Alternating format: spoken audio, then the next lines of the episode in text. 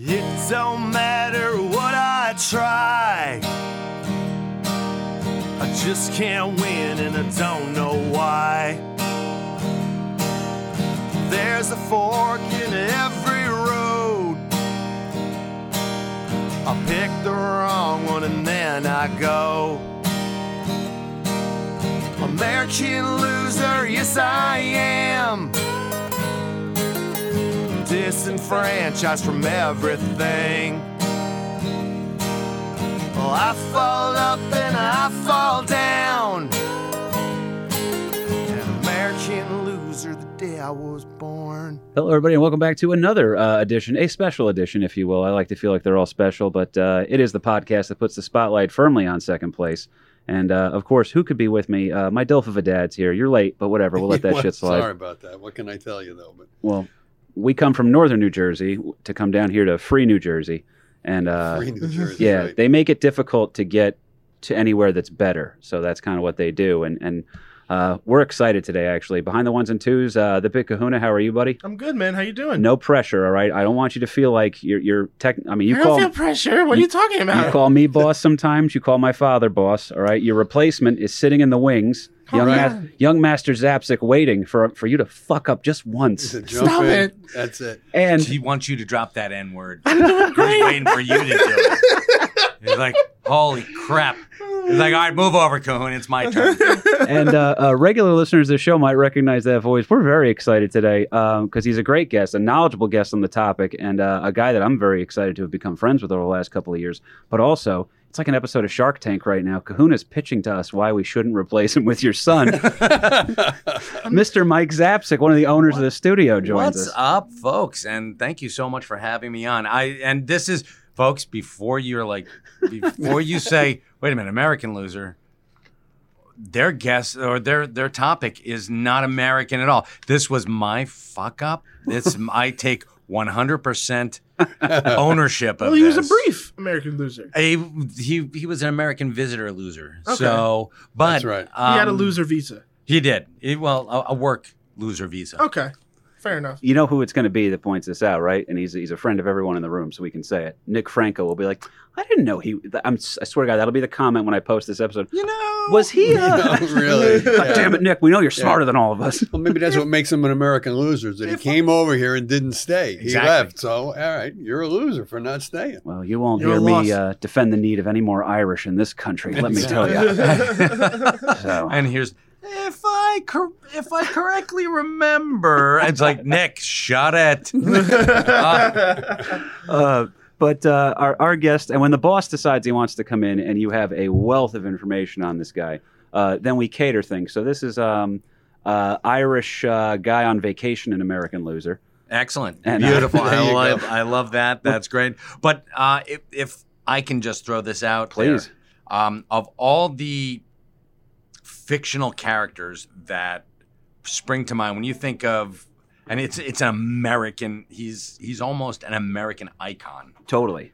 when you think about it but you think of uh, like Captain America Batman Superman. You think of Santa Claus. Santa Claus is like an American icon. And you think of Dracula. Because we I mean i if we didn't create him we sure as hell took ownership of Oh him man. Oh, yeah, yeah. It's, uh, I mean, Yeah. We modified that and kicked it up a whole bunch of levels. didn't we? And Vince um, McMahon has a good theory on this, by the way, that I I think it encapsulates a lot of stuff we do in America with that, where it's uh, Vince McMahon is always trying to tell people, his wrestlers, he goes, the best wrestlers, the gimmicks that work, is the guys who take their normal personality and crank it up to 11. Yeah. So we definitely took some stories. uh, And today's loser, obviously, you figured it out. It's Bram Stoker. Um, but uh, the Dracula story in America, the vampire culture and everything, I would say we we did a, a nice big fat rail of cranking it up to 11. Oh, my God. oh dear Lord, yes, we did. I mean, we took. If you read the book and then you watch the movie, they're two totally different animals. I mean, the original. I'm talking the 1931, the Bela Lugosi. That's what I'm curious about, Right. too. Yeah. Um, and the, shall we get started? I'm into it. Yeah. Beautiful. I love this. Uh, so just to give you the uh, the the zeitgeist, we taught my dad one word, and we're going to stick with that Oh for the rest yeah, of the show. that's a good one. That's a good one. But uh, now We you don't and we don't normally use that word, you know, that that kind of phraseology uh, around the shop, but you know the, the zeitgeist of the times. No, well, because it's a German word, and you curse in Gaelic whenever something goes wrong. That's it. But uh, very excited here. So uh, November eighth, which is uh, you know an, auspicious date in our family too. Is I know December eighth is Carrie's birthday. Uh, 1847 is when this guy's born. So this is uh, America's not in the, the Civil War just yet, um, but that doesn't really matter. This guy because he is born uh, in Ireland. Actually, it's uh, 1847. He's born in uh, Clontarf, which is on the north side of Dublin. Lawrence Patrick, as a as an Irishman, uh, uh, an Irish American, I should say. You and me both know something about Clontarf off the top of our heads. Do you recall it? Yeah, it's just outside of Dublin. You bastard. um, I don't know if you know that. Do you know about Clontarf? No. Okay. Uh, elucid, uh, uh, uh, educate me, elucidate me. I was gonna say, elu- what the hell does Yeah. that mean? Illuminate. Brief side note here. Even better. So, uh, so there's these bastards called the Vikings, right? And they're showing up, and uh, the big problem that everyone had with the Vikings is you got all this beautiful coastline that they're just really good at pillaging, and when you're an island, that means pretty much nowhere safe. So, oh yeah. Oh, Yeah. I'm, it's it's like Oh, now I see where you're going. Yeah, if if the Vikings were hanging around, you know. Um, LBI, you know, we would be screwed. The tourist trade would drop. yeah, you sure you want to go to Ship's Bottom? No. Uh, Uh, but uh, interestingly enough, that's why there's all this coastline in Ireland that was never inhabited, really, right? So it's because the Vikings would come by, and the Vikings had their hobbies of. Uh, someone pointed this out to me. That's why um, Scandinavian people tend to have uh, perfectly symmetri- uh, perfectly symmetrical facial features, because they pretty much kidnapped the best-looking people from wherever they pillaged. Oh God. Yes. There you go. That's Oh, they, they were a very rapey culture. Oh yeah, that's uh, they were, uh, and I'm I'm assuming that the um, the people that they would kidnap, which um, people meaning women, hmm I doubt they took too many men. No, it's uh, as handsome as you are, Larry. I don't think you were getting away yeah. with that one. And uh, my face does not match up. I got Picasso genes going on over here. I'm adopted. It's been pointed out to me. So uh, you, you're actually a Picasso. Congratulations! yeah. You got your thumb in that pie. That's nice. I'm pretty valuable, actually. Dad, how much have I cost over the years? Wow. And there's, there's no lemon laws with adoption. Isn't that the bitch? I mean, there's no lemon laws with uh, your own biologicals either. So yeah. Uh, but um, Clontarf's an interesting spot because uh, a huge battle takes place. Um, all the Vikings are uh, kind of just running wild over Ireland. Ireland's still tribal people, a lot of the Celts, you know, that stuff.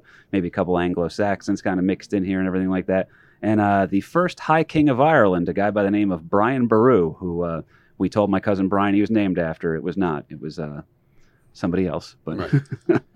uh, Brian Boru is the first High King of Ireland, and what that means is he united all the tribes, and they defeated and beat back the Vikings at Clontarf. So pretty cool fucking spot to be in. that is actually uh, was you related to Billy Baru, Billy. the old Billy Baru? I wish on that one. if we could, if we could get definitive proof, I would just be in seventh heaven right now. And you can also, I mean, you don't have to have, as we pointed out with conspiracy theorists, modern day ones, you can tie these things in together pretty quickly. Damn straight. But you were over there uh, in what, the 70s? Mm, yeah. And did you get to Did, now you, uh, I'm asking you about this one too because I think you'll know it. There is a rich history of Irish writers. Oh yeah, absolutely. Do you think it's because it's a depressed, heavy drinking, oppressed people? so you're saying you do your best writing when you're shit faced? Uh, well, I used to as, as Brookdale? Community I can, I can say that. Yeah. Actually, if At least you it go- sound, sounds good. What then? Next Yeah. morning might be a little. a gibberishy. Little yeah, right. It's- he's a little gibberishy. Uh, yeah, actually, if you talk to my creative writing uh, teacher over at Brookdale, he he liked it when I was sober, That's- uh, which was few and far between. yeah, days. obviously the man was in his cups. Uh, that's a good one. Uh, I enjoy that right away. Um, but there is a whole culture of, of great Irish writers here. Uh, Mike, you knew some of Bram Stoker's contemporaries, right? Yes, there was um, Oscar Wilde. Who's who was- technically Irish. Yeah. Technically Irish, but he emigrated to England. He actually uh, was a few years younger than Bram himself. Uh, went to same uh, Trinity College uh, in Dublin. You know Trinity anything about College, Trinity, right. Dad? Huh? Not quite TCNJ, is No, it? no, Not Trenton quite, State. not quite. it's but there, I think that's Trenton State is one of its sister schools, so we're there you go. Right, Um, Lend-Lease program. I thought that was Trenton uh, State Correctional Facilities, but that's Whatever. that's neither here nor Yeah. there. it's Um, close. It's in uh, Ewing. Exactly, Oscar Oscar Wilde, um, uh, Sir Arthur Conan Doyle before he was Sir. Just he was just um, Connie. yeah, exactly. Arthur Doyle. He was. Um, uh, I'm I'm listening to a an audio book about uh, Audible download um, that uh, shows you the real Sir Arthur Conan Doyle, and you know Uh-huh. they, they talked to a bunch of things, and and they said that uh, Bram Stoker, Oscar Wilde, and uh, later on Bram would become friends or friendly with Sir Arthur Conan Doyle Interesting. because um, I'm, I'm actually why I'm why am I telling the story? This is yours. This is go. No, go. I, I, it's fun to, to get the wealth of knowledge too, because Okay. uh, people who are regular listeners of the show know that we do we do. You know, there's certain websites we go to to get our information, and we go down these journeys every week while we're learning. we stuff. call them rabbit holes where I come from, but You- yes, you're absolutely It's right. absolutely very true. Um, and there's sometimes where you're just like, there's no way. But here was the thing that, that fascinated me, Mike, is that we couldn't find any connection, like you said, for an American loser here. And yet, this guy's story is riddled with what we call on the show loserceptions, where other people start to come in. I love it. Ah, So- okay. Um, Sir Arthur Conan Doyle, by the way, Sher- uh, Sherlock Holmes. Who uh, I watched a documentary on him not too long ago, uh, and I believe it was a, a scholarly man named Tommy Chong said Sherlock Holmes used to do cocaine, man. Actually, you want to hear weird? I was watching Match Game. Oh. Match Game 74, and Anne Meara was on, and one of the questions was a Sherlock Holmes, Sherlock Holmes question, and I said, um, the the blank, you know, Match Game. I'm not going to give you the whole setup, but you have to match what the you know contestant has to match what the celebrities say. So um, it was like, pardon me, how do you expect me to solve this case while you're sitting on my blank? So um, Anne Meara said violin because he, he she's talk about a wealth of knowledge. Right. This woman from Queens was just she's like, oh yeah, Sir, um, Sherlock Holmes. Uh, he played the violin and he was addicted to uh, opium and cocaine. And in, in the background, while Gene goes over and talks to somebody else, you hear, oh yeah, he was an addict. And this is a fictional character, Right, but right. she is so invested Right. in him. Sherlock Holmes is- Sherlock Holmes is an addict and a violinist. Right. So I, I like it. So I'm, I'm going to go ahead and say that's that thing that people have where they have a difficult time differentiating between the character and the actor playing them. Because Art Robert Downey Jr. he's playing a little violin in that. Yeah, I'm sure he And- was, and he was. Yes, Maybe He did some uh, 90s stuff. Getting into character. he was. and, and if you watch the the updated one from the BBC, um, Sherlock, it's People love that. That has That's a a great following. show. that It is. Yeah. Yeah. and he is a he's an addict in that as well. Yeah, but it's not too far afield to uh, for this woman on the match game to be like adamant about he was a coke addict and everything else because at the time people were writing letters um, to Sherlock Holmes to, to help solve various cases. You know, so they're writing a real letter to this fictional character to solve you know a real life situation kind of a thing. Up until about five years ago, he was writing letters to Santa Claus. So yeah, there you go. Yes, Virginia, there is a Sherlock Holmes. I, that would be awesome. Yes, Anne Meara, there's a Sherlock Holmes. And no, you cannot sell him cocaine. well, there's um. you can leave it with the cookies. Though. Yeah.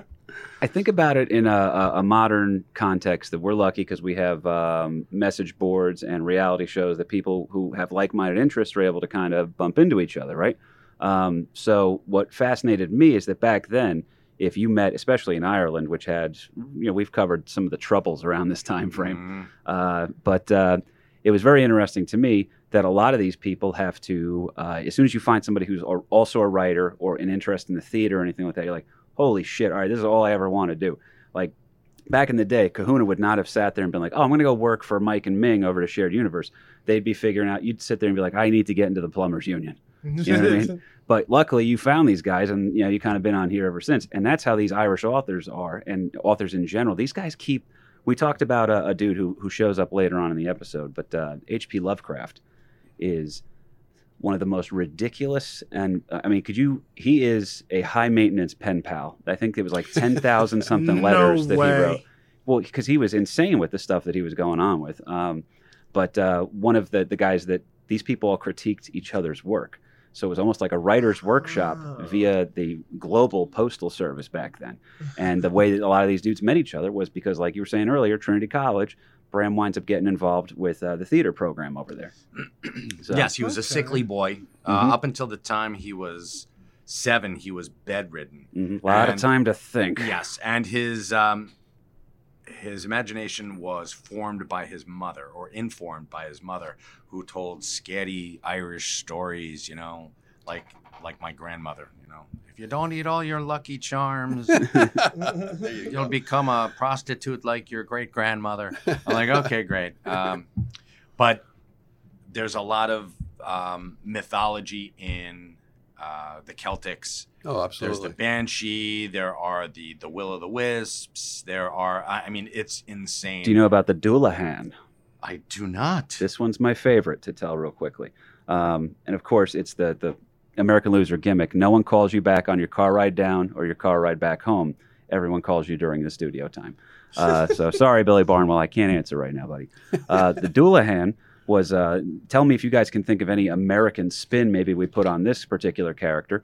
But uh, the Dullahan is a uh, uh, a guy who rides on a horse, but it's just a body, Mike. There's no head on the guy riding on this Hmm. man riding this horse. So it's the Dullahan, and he shows up to take you to the other side.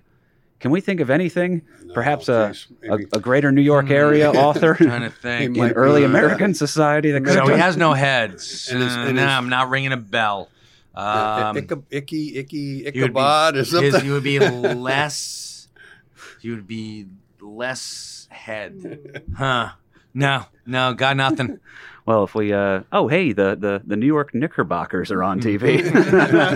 but uh, yeah, it's uh, it's pretty wild that um, we take the spins on that stuff. Because, like you said, if you're hearing nothing but Irish fairy tales, can we be honest, Dad? They're pretty depressing. Oh, some of them can be absolutely. I mean, another one was that when somebody died, you had to go out and whisper into the ear of the of the cattle and the, the sheep and everything else that so and so just died, but you had to whisper it, otherwise, the evil spirits, the little people, might hear it and steal steal their soul before they had a chance to go up to heaven. And when somebody was laid out in a wake, you could ne- no one you could not leave the the dead body by itself, otherwise they would come in and steal your soul that uh, they would have they would have to hire like professional mourners that women would come in and uh, wail and cry and everything else and carry on. Oh, to get, to get so- rid of the, yeah, the right. spirits. to scare them away and, and to leave the body accompanied by some living soul, or, you know, some living person, until uh, until they were planted in the ground. I love that. My I- ex girlfriend actually was. Um,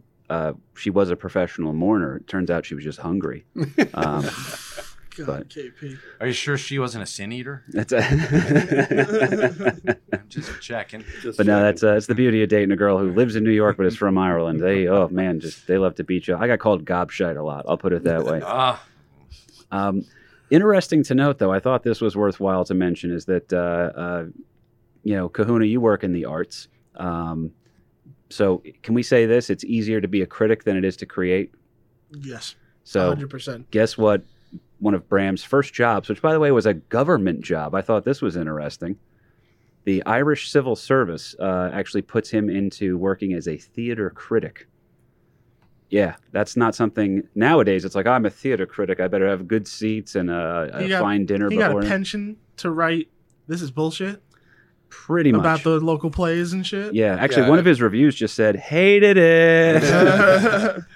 Go It also LP. helps too when your when your dad is working in, as a civil servant, and, and his dad was able to get him the job with the civil service, and he was definitely connected. In order to get into Trinity College, you had to be connected just to get in there and be of Still the, an esteemed institute. be of the of the proper religion and uh, background and Which was what? and social Which was what? Well, we don't, there's no need to go. No, you have to say because it comes in later.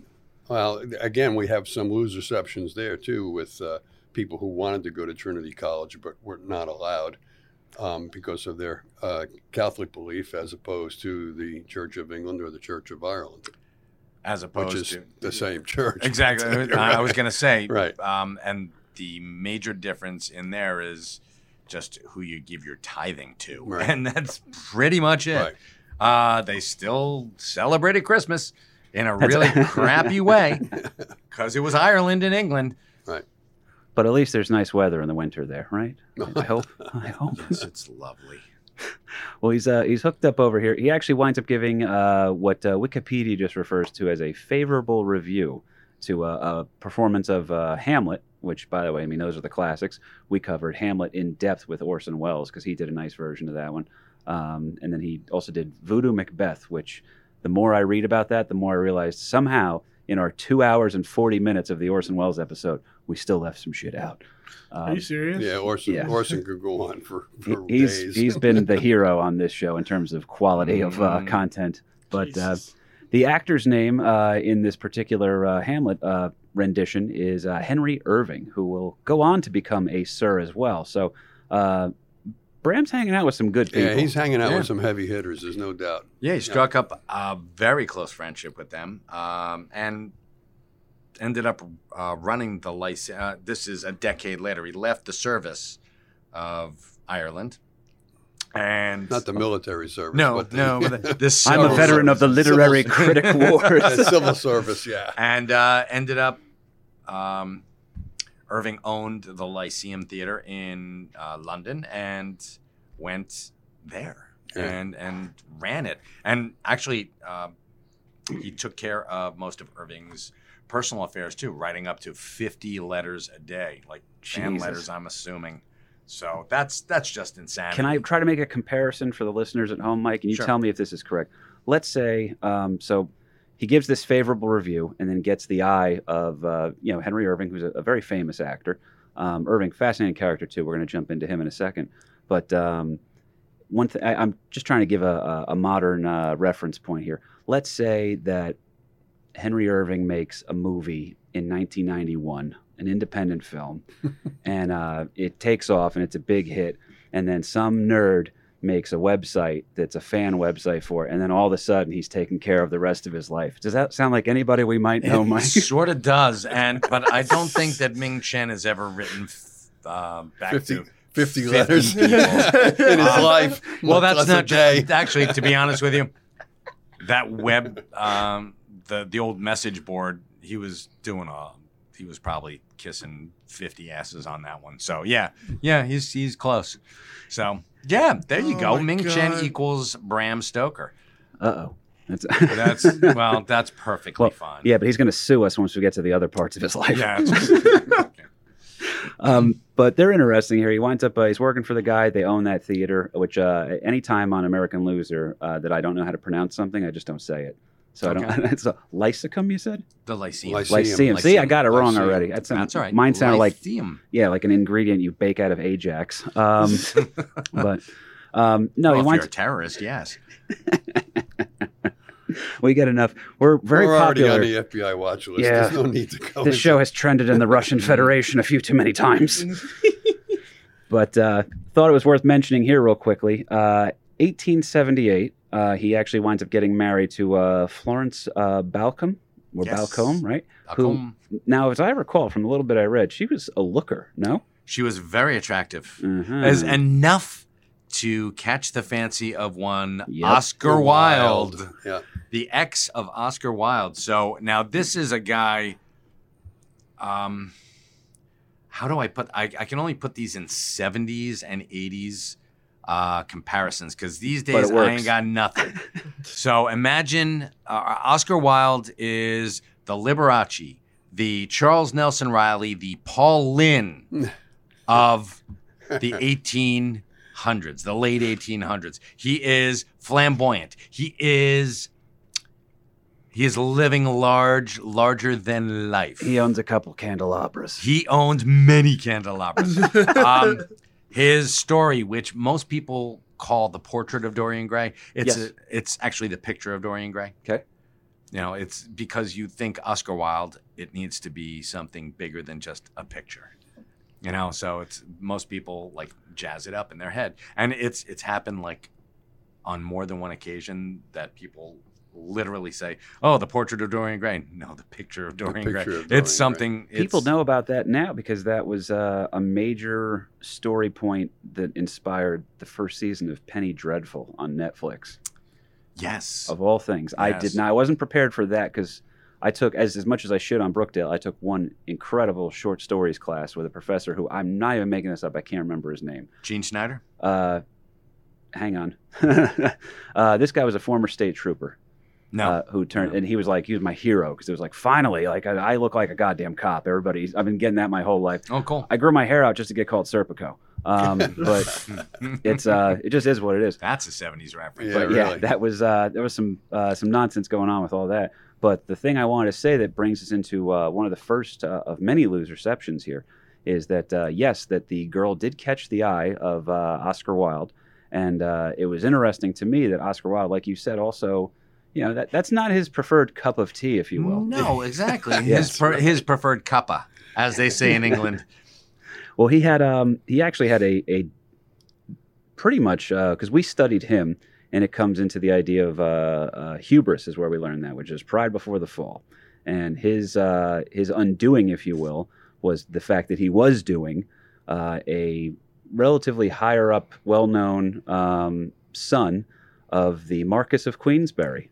Oh, this is Correct. nice. Yeah, yeah. So the Marquess or Mar- uh, Marquess, I believe they pronounce it right. Marcus, Marcus, or Queensberry, Marquis, yeah, who big boxing guy, man's man, happened to have a son who was, uh, didn't you quite know, measure up to daddy's uh, hopes and Hit, dreams. hit fancy footwork. Yeah. Come on, Larry. yeah, right. He can dance around. terrible the ropes. boxer, best outfits on his way into the ring I've ever seen. Um, He- he- yes. What a stage presence. He was a toes, stay on your Greco-Roman wrestler. there you go. But yeah, that was what Oscar Wilde wound up getting in trouble for, was because uh, he was pretty much told, he goes, "You don't ever go near that guy again," and the two of them were just uh, head over heels for each other.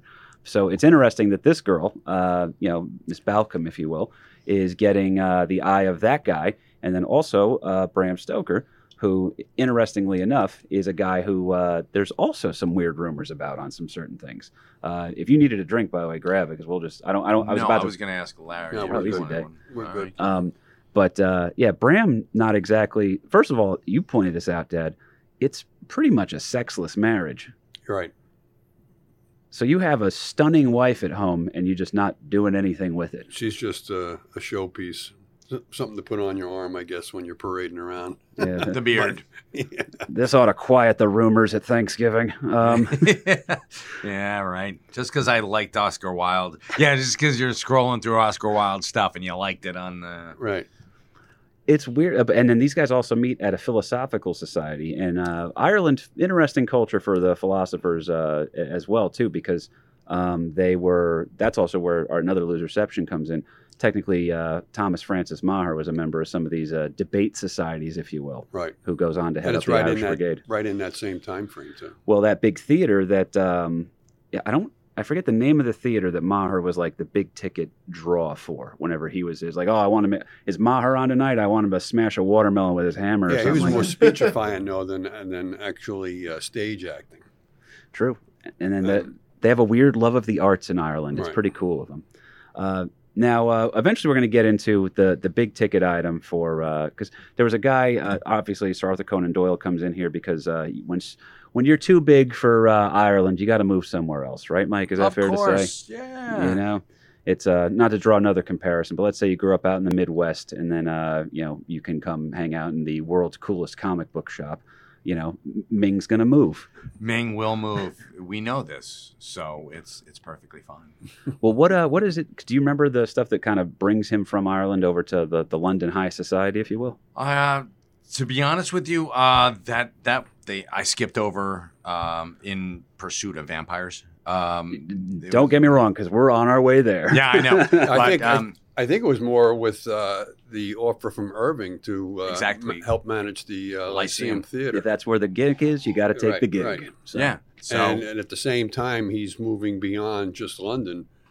But When be, maybe it's on uh, Irving's coattails, but they're going, you know, world tours kind of a thing. And Exactly. he's, he's his uh, right hand man, lefty there, that's moving around the world. Well, he's writing at this time too. I want to make He sure is writing, because yep. he, he's doing his stuff, but he's taking the gig that pays. Uh, you know, it's kind of like Kahuna is on the show, where it's like, yes, he does our audio engineer stuff, but the guy's also an active filmmaker. Um, and then uh, everything you're doing with the puppets and the writing work. Uh, also, you sell coke, which is nice. I mean, that's just been Well, very. That's the big Yeah, business right now. Just side in. Oh, it's side been rough. Yeah, it was well. I mean, you know, his biggest fictional account just like wiped off. It's Sherlock Holmes, for God's sake. well, uh, Why'd you take him away from me? One thing, uh, Jesus, that was perfect. Wow. All right. one thing I uh, I was I'm very excited about this one weird thing we found, and I think you might have stumbled upon it too, Dad. And we're about to throw to you because there's um uh Bram is a student of history too on a lot of things. Oh my God, he is. Yes, and he's it's great. Right. he loves. I mean, he's he's a scholar. He's when he was at Trinity, he was um, he was kind of athletic. After you know humble beginnings, he was bedridden until he was seven. Made a, a miraculous recovery, and he became uh, kind of a um, you know an athlete at Trinity. But he was also uh, he he graduated with honors, which is tough to do. Trinity, one of the the finest establishments in Ireland. I mean, not that that's saying much. Sorry. Yeah, there's uh, Uh, that, that's about the one I think, right? Yeah. There's that, and then uh, I mean, there's Rutgers IU. Um, I was gonna say I thought it was Rider, but that's that is me. So, but he, um, yeah, he was a civil servant, but he had greater aspirations. He didn't want to just be a civil servant, although you know he, to serve was fine for his beginning career. Right. I mean, it's a it's a startup. Yeah, and he was he was bouncing around. He was trying new things. Um, you know, he was certainly writing. He wrote uh, the technical manual for civil servants in Ireland. That was his first published work. exciting stuff. Really showed a Yeah, lot of really, promise really. on You that. can't put No. that one down. The I know. vision. the vision. Exactly. Here you go. a page turner Handbooks. for Gotta sure. love it. Um, so uh, Yeah, but his love of, of literature, though, really started as a youngster because he was bedridden Yeah, for so long that he had nothing else to do. but, Nothing you know, better to do but either listen to mom and her creepy stories Right. or read. And yes, and there wasn't really a lot of. Uh, I mean, there were. Uh, there was gothic literature back then, and that would have appealed to a Mhm. young Bram Stoker, which is why that influenced uh, Dracula in many ways. And if you read, um, or if you look at his uh, bibliography, you see that uh, he tended towards the macabre.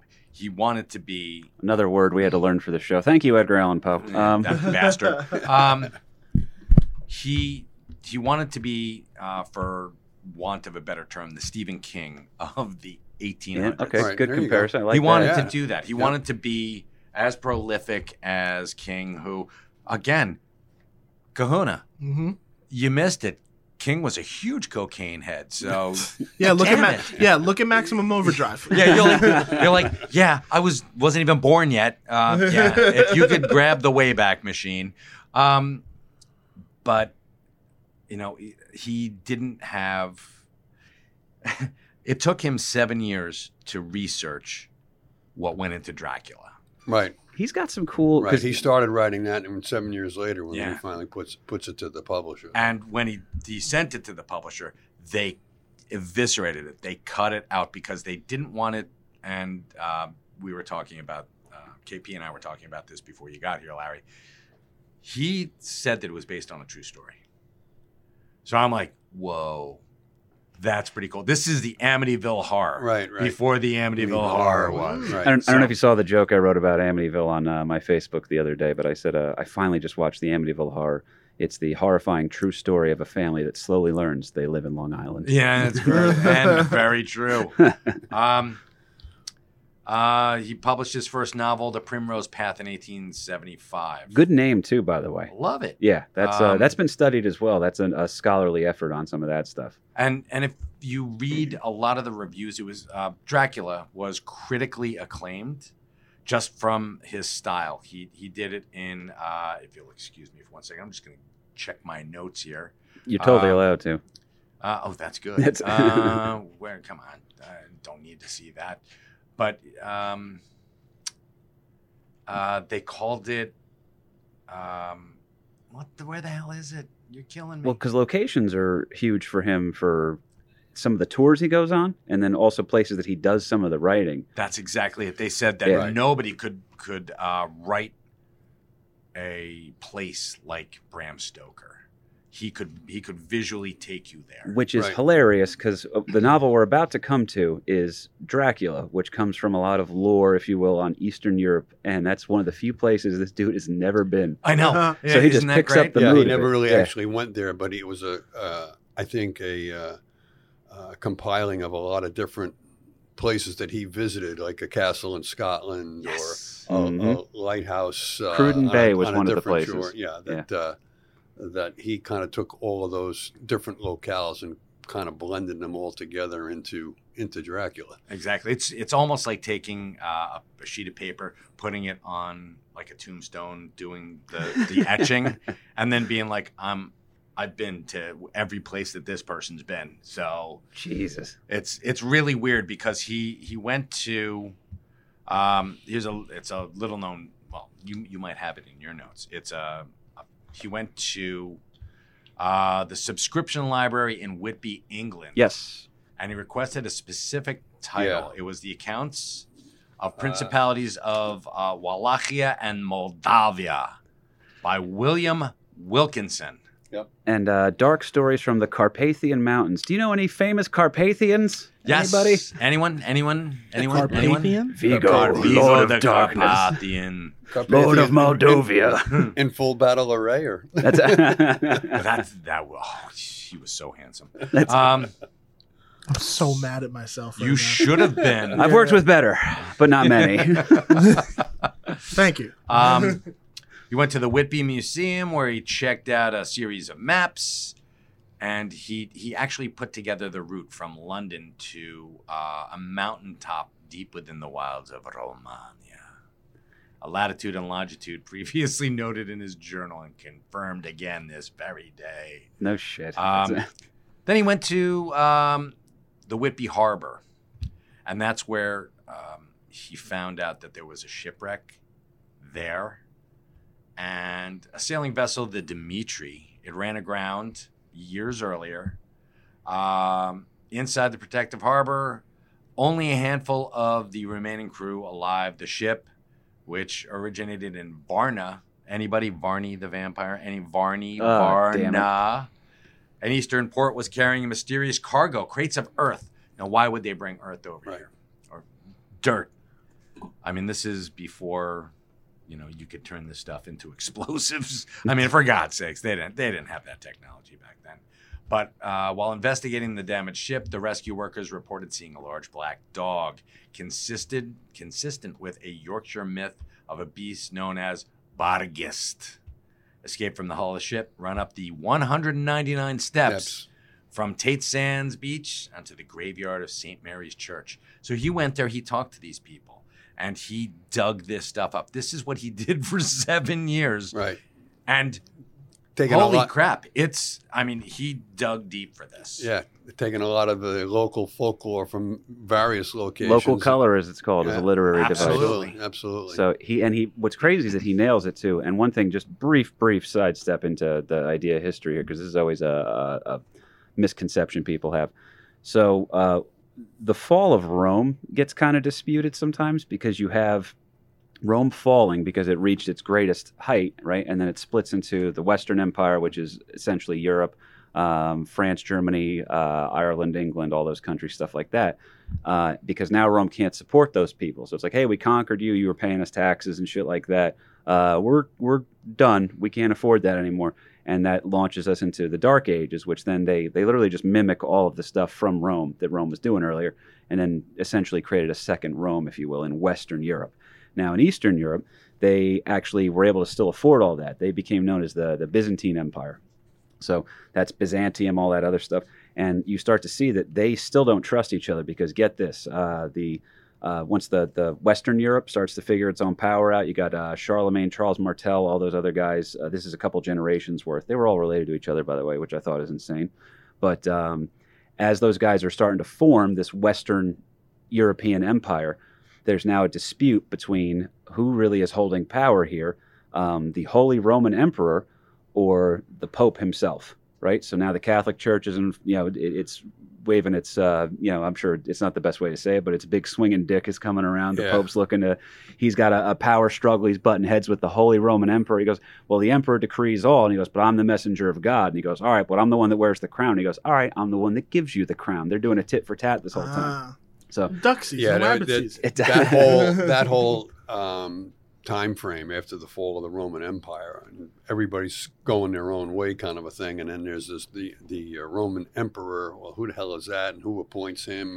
And they do not get Is along. that God Yeah. given? No, and everybody's just all kinds of infighting and everything else. And then um, after the the the, the defeat of the Crusades, now you've got the Ottoman Empire coming in, and they're They're they're, preaching a there. whole different religion, and they're they're at odds. Oh, you can tell I'm setting you up, man. Oh, this yeah, wasn't a okay. diatribe. And not only that, but the Dark Ages weren't the Dark Ages for everybody because the Ottoman Empire they were pretty cool. Yeah. Yep. They were they were making advances in science and art. And gu- guess who they studied too? This one always tripped me up. It's known as the Muslim synthesis that happened around that time frame, and they were literally bringing in. He goes, "Get me some Greeks. They know how to do shit." hmm and they studied all the old um, Aristotle and all those other guys. So they actually mimicked the Greek empires that the Romans ripped off, that then Western Europe ripped off from the Romans. But the, the whole point is that uh, with the Crusades going on and everything now, this is one of the first times you have Western Europeans even heading over that way. But before you get over to the Holy Land, you got to go through, uh, you know, Byzantium, if you will, which in theory is you're like, oh, well, we should get along with these people. They're Christians. We're Christians. We're fighting a holy war against the Muslims. Nope, we don't fucking trust anybody. We're not giving troops to support them on some of the things they're involved with. The Byzantine uh, leaders are sitting there like, all right, well, hey, what if we tell them that these guys are the bad guys here and we can get them this new army that just showed up can take out our enemies for us? They're beefing. They're Eastern Orthodox religion, right? So that's your. Um, that's your uh, uh, Jets Giants rivalry right there. um, but uh, so they're beefing on that stuff. So the idea that a guy who's never been over there, uh, you know, in Bram Stoker, who's never been to, to really far East Europe, is able to now study these weird, baffling stories, right? While also kind of living in high society in London, hanging out with Irving, who, by the way, Irving, uh, also a huge inspiration for characters he's about to create in his coming most famous novel. Um, it's pretty baffling that this guy's able to, to pull this off. Now he meets a. Uh, uh, you're going to think this is bad because we've we've identified the term wandering Jew before on the show Mhm. right? The Wandering Jew was first mentioned in the show because uh, Mary Todd Lincoln claimed to have seen one and that it uh, it stole something from her and that it was responsible for Lincoln's assassination. She lost her shit towards the end. Um, but the Wandering Jew goes all the way back into uh, uh, I think Old Testament Bible.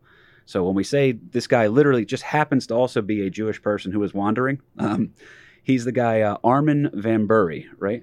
That's a, uh, did you mention him earlier?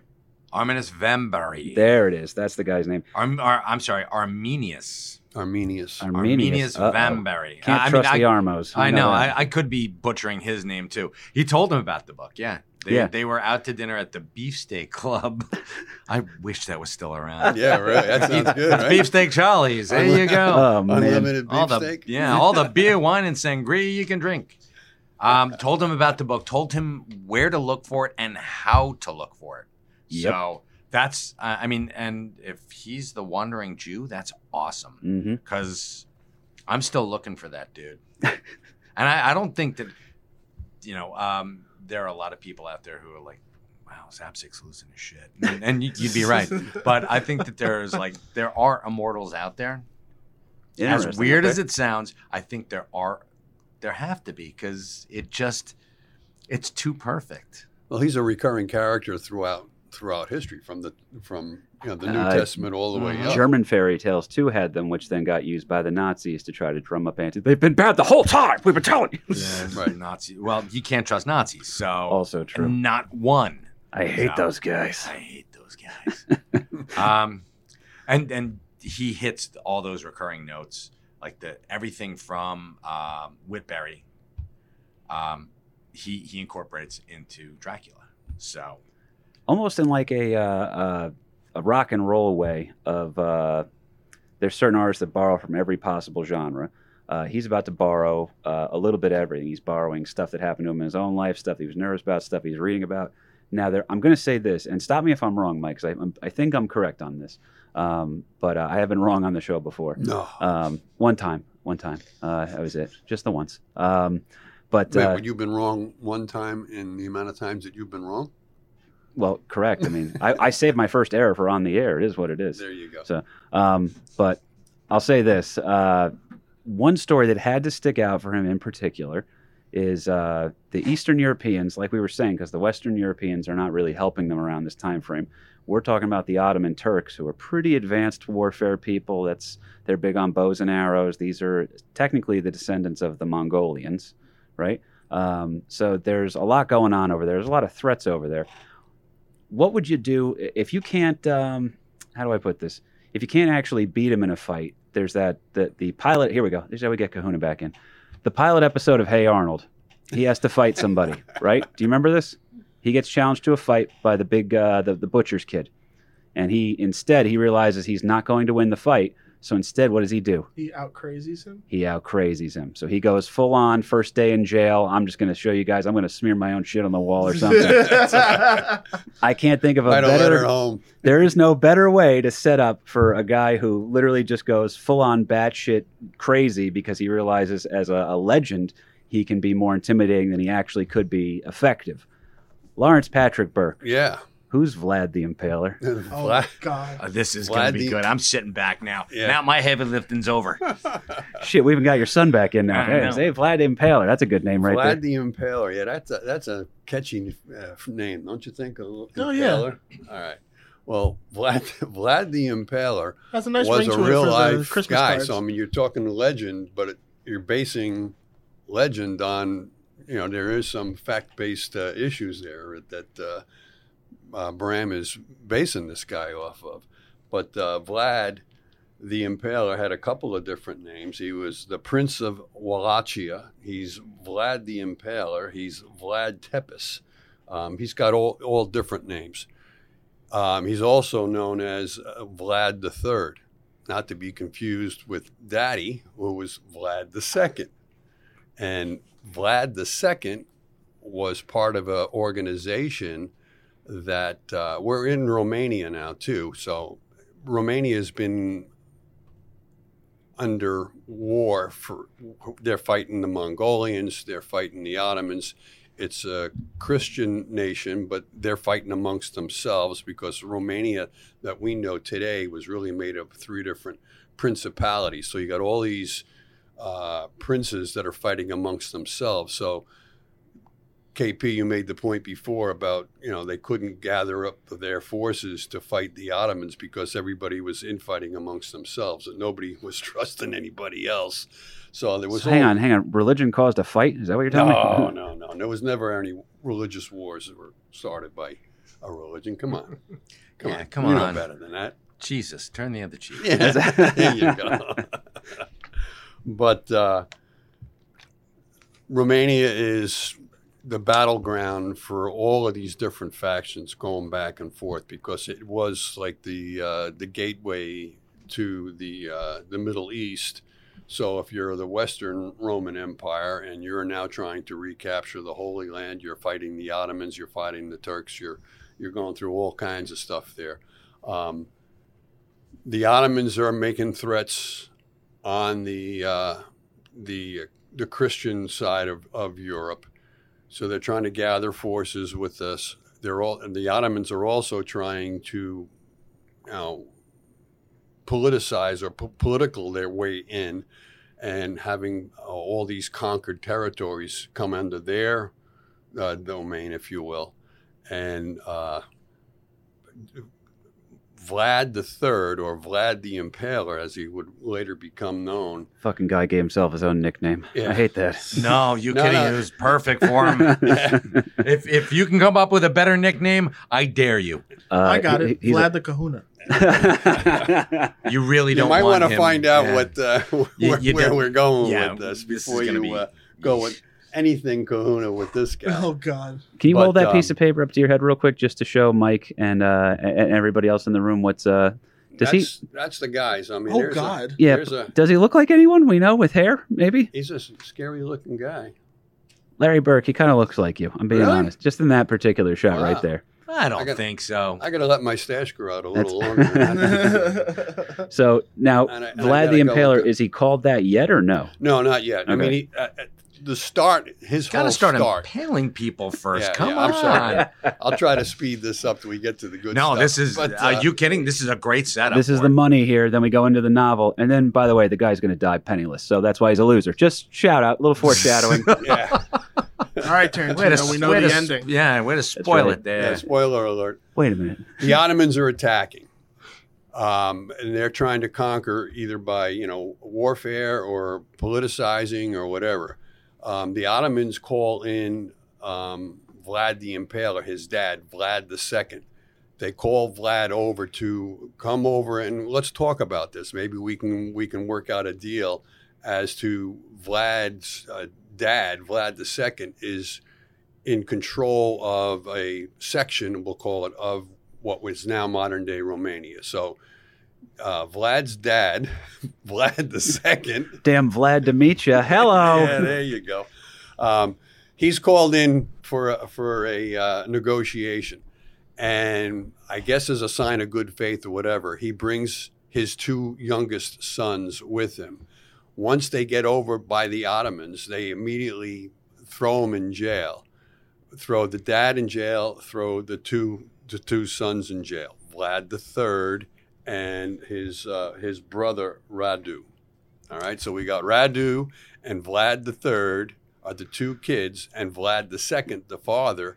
They're all imprisoned. Uh, they're held prisoner for about a year, and then the Ottomans work out a deal that okay, Vlad the dad, Vlad the Second, you're allowed to go back to Romania, but you're going to come under our control. You're going to be under Ottoman control. And just to make sure that you stay with us, we're holding on to your two kids. So the two kids, Vlad III and Radu, are still being held by the Ottomans.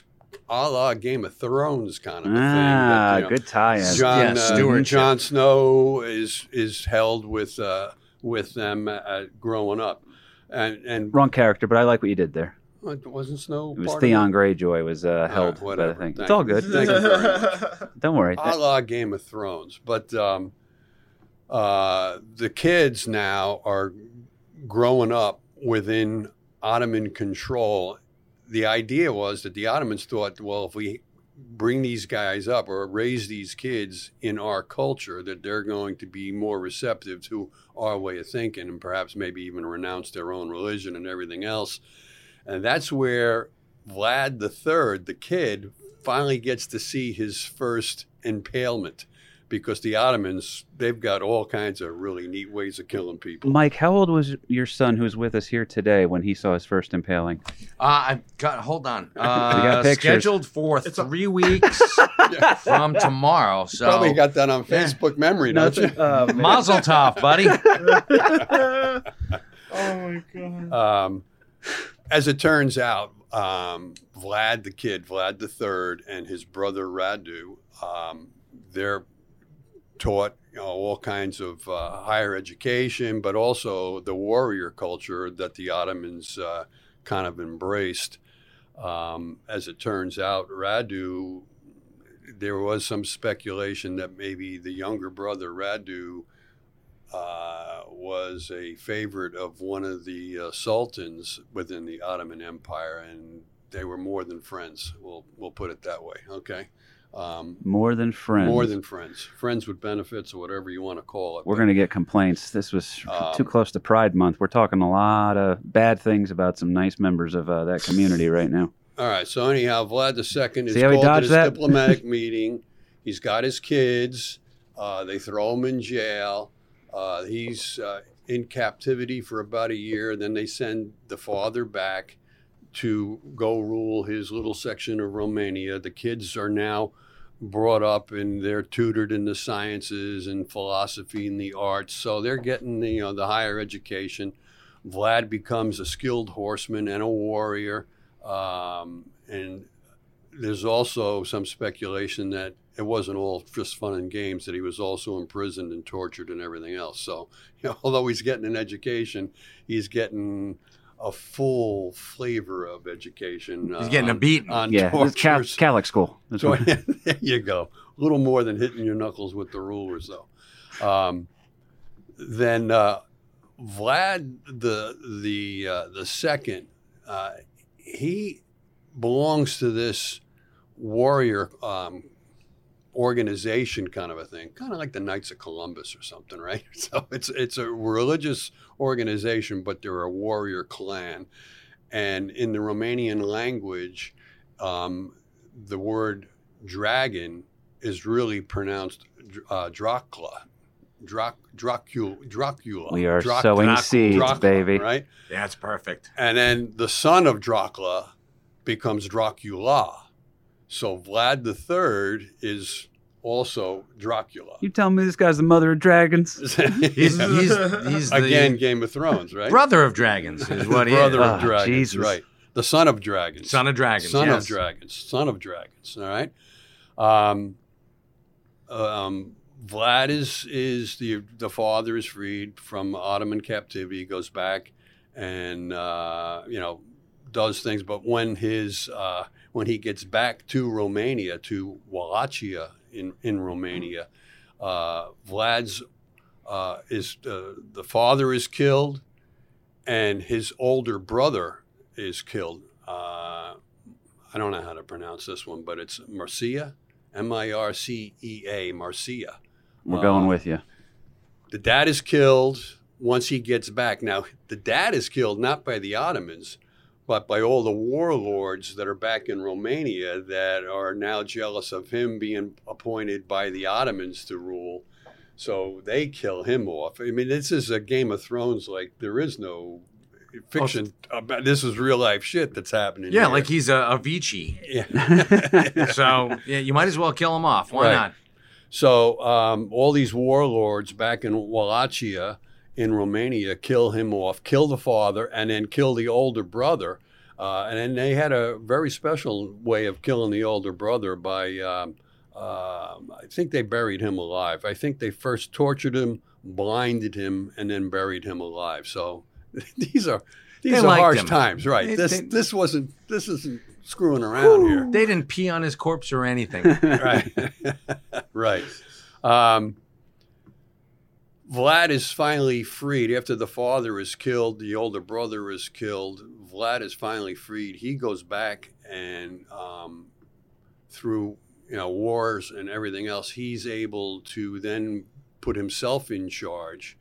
Um, another little thing that happened is Constantinople, um, the city of Constantinople, fell to the Ottomans, threatening all of Europe. So now we've got all of Europe is now afraid that the Ottomans are coming through Romania to uh, to take on the rest of Europe. So I mean, their their power quest wasn't just going to end at Greece and no further. They're they're they're keeping on going here. Um, so. Uh, you know, who's going to defend Wallachia from invasion? Well, we got we got old Vlad there, and and he is a, a super bad warrior, but he's also pretty freaking ruthless. That um, you know, legend has it that he personally beheaded his op- opponent in one-on-one combat. Um, when he finally gets back to uh, Wallachia after this particular battle, and uh, he's trying to bring all this internal strife within Romania with all these various warlords and everything else. He invites him uh, to a, a big feast type of a thing, invites hundreds of them to a banquet, uh, knowing that once he got back from the wars here, that his authority was going to be challenged. So he has this big feast, and yeah, we got a real life red wedding coming up here for, Oh, for the games of, Games of Thrones people. So all these all these various warlords and um, um, Saxons and, and everybody else shows up at this thing, and uh, as his guests arrive, uh, he uh, stabs them all to death. You know, has them has them executed. Do you have a number? Uh, hundreds, hundreds. Actually, I think it was thousands. Okay, well, Jesus Yeah, Christ. he, he he went he went uh, whole hog on these people. Oh, it's yeah, man. he was not a merciful guy. All right, so this is where finally we get to the impaling part of this. So, Oh, Vlad so, invite- wait, you're telling me this guy's gonna have a villainous turn now? yeah, then now, Oh, now, okay. now, Now, think- now comes the dark times. Yeah, now it's going to get dark. So Vlad invites hundreds of them to the banquet, knowing that his authority in Wallachia is going to be challenged, and he has his guests stabbed, uh, and then their still twitching bodies are impaled. Jesus Christ! He's not quite dead yet, but we're going to impale you just to, Just to make finish sure. you off. All right, now what is an impaling? Are you sure you want to be known as No, Kahuna the Impaler? no, I didn't say. I didn't say that. Uh, You were said you were trying to look for uh, alternate Said names. Vlad the Kahuna. Yeah, Vlad the No, Kahuna. You You, were really trying to- don't want. No, I don't want any no, association no. with this. I take it all back. Good. Have you boy. ever been to a pig roast? Yeah. So, uh, we're gonna Probably take less that- painful for the pig. Yeah, imagine that. Uh, Yeah, because the pig is dead before you put Yeah. him on the spit. and he's also being put on the spit horizontally instead of vertically. Yeah. Um, go ahead, LP. um, impaling is a it's a particularly gruesome form yeah, of torture. Stu Greenberg, if you're hearing us, get off of the treadmill now. You're going take- to vomit in the gym, sir. take, all right? take a break. Um, a wooden pole or a metal pole is inserted through the body either from the front or the back, vertically through the rectum or the vagina if you happen to be of the female persuasion. And the exit wound could be near the victim's neck, shoulder, or mouth. Now, Oh, they're just making human puppets. now the all. pole. Oh, really? Oh. That's that's how you're you're that's how you're framing this. That's right. These are my, no, it's just a human puppet, just dude. like my puppets. Yeah. I don't want to. Uh, I, Well, I'm you know no what? longer involved in any of your productions. Fair enough. There is All a good. puppet. What's his uh, Mr. Uh, Jalapeno on a stick? oh, Jesus. right? Ottomans on a Jeff stick. Jeff uh, Dunham, right? wow. Yeah. All right. Jose Yeah. on a stick. There you go. There you go. Uh, now, in most cases, the pole was rounded, not sharp, because you didn't want to any damage any of the internal organs, thereby uh, prolonging the suffering of the victim. And then once It's they just were like giving the swipe before you give lethal injection to make sure we Yeah. don't give you a disease. Attaboy. Yeah, and Ugh. it, gravity took its. Right, and it, and the pole was then raised vertically to display the victim's torment, and it could take uh, hours or days for the impaled person to die. Uh, though Vlad is widely uh, uh, credited with bringing order and stability to Wallachia. I mean, once he's back, hey, Vlad's back in town, and there's a new sheriff in town. What's that smell? That's it. yeah. Um, They were on full display for people too, right? this is uh, this is another a little loose reception here, a little bit. Jesus Um, Christ. dozens of uh, of these Saxon merchants. Now, the Saxon merchants were really uh, German origins that were now trying to bring their Right. influence into Romania. So they're they're trying As to were once the Franks, the the Picts. I mean, everything. This is all. Right. I mean, this Super, this whole super duper area pale is people. completely at war with one another and outsiders uh, invading, if you will. These are my people, by the way. I'm half Irish and half Wallachian. Whoa. Oh, is that right? Yeah, well, Czechoslovakian, but yes. Okay, So all right. these these are technically my people, and Jesus.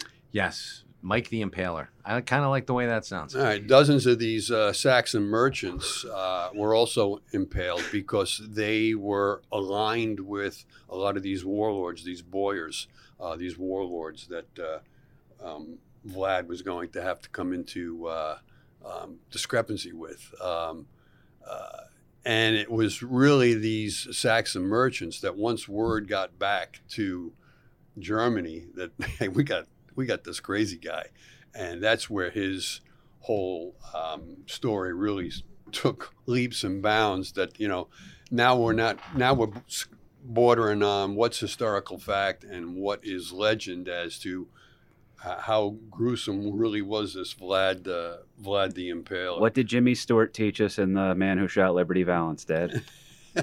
you print the legend. You print the legend. All right. Um, now th- I found this. This was another little interesting side tidbit uh, to kind of show you the the way Vlad thought. Um, some of the Ottoman Turks, uh, they're still involved here, so they send this diplomatic envoy uh, to have an audience with Vlad in 1459, and the diplomats, these uh, Ottoman Turk diplomats, show up and decline to remove their hats, citing a religious custom. that Wait for I it. see where this is going. Wait for it. citing that it's against their religion to remove their hats. Well, commending them there on, on their religious devotion, Vlad ensured that their hats would forever remain on their heads by having the hats nailed onto the diplomats' skulls. Didn't bother killing them first. They just, you know, get bring me a hammer and nail. We'll take care of we'll take care of that. So we don't want to mess up any of their religious customs. Uh, uh, Yeah, he's um, it, he's got all those villain qualities of like you know when you you almost feel bad in a movie for the henchmen because They're like, yeah, they, they don't screwed know what up. they signed up for. yeah, like the they they screw up killing the hero and then the guy the evil guy is so bad to them you almost feel bad for him like wait a minute they're still henchmen you know so it's it's a weird time here but this guy I mean finish up here LP and then I want to yeah, I'm, jump I'm, into the I'm novel getting there, but No, there's a take your couple time. couple little tidbits here. hit, that hit your think we knowledge oughta- man because he's Always really not scholar. Totally solid on his uh, Vlad the Impaler uh, title just yet because he's still got a few more impalements to, to go to really, you know, cement the deal. Secure that title. really.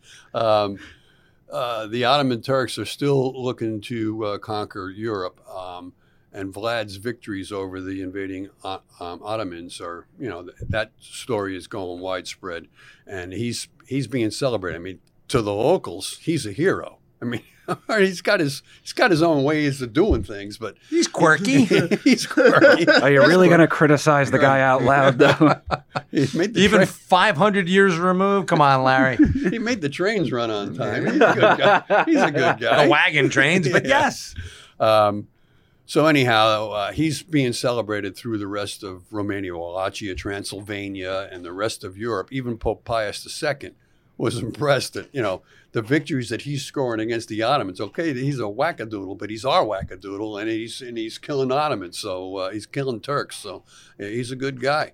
Uh, on one occasion, the uh, the Ottomans send this huge army, uh, huge army to try to put this guy down, and you know Vlad is completely outnumbered, but he goes on a guerrilla warfare type of a thing, and he's hitting them left and right. Um, even sends in uh, some troops led by himself, and goes into the Ottoman camp at night dressed as Ottomans, and with the intention of of uh, of um, killing the just so Kahuna knows, dressed as Ottomans, um, that would be the Turkish people, not the thing you put your feet up on on. at the edge of the couch. So it's not a big couch coming in to kill.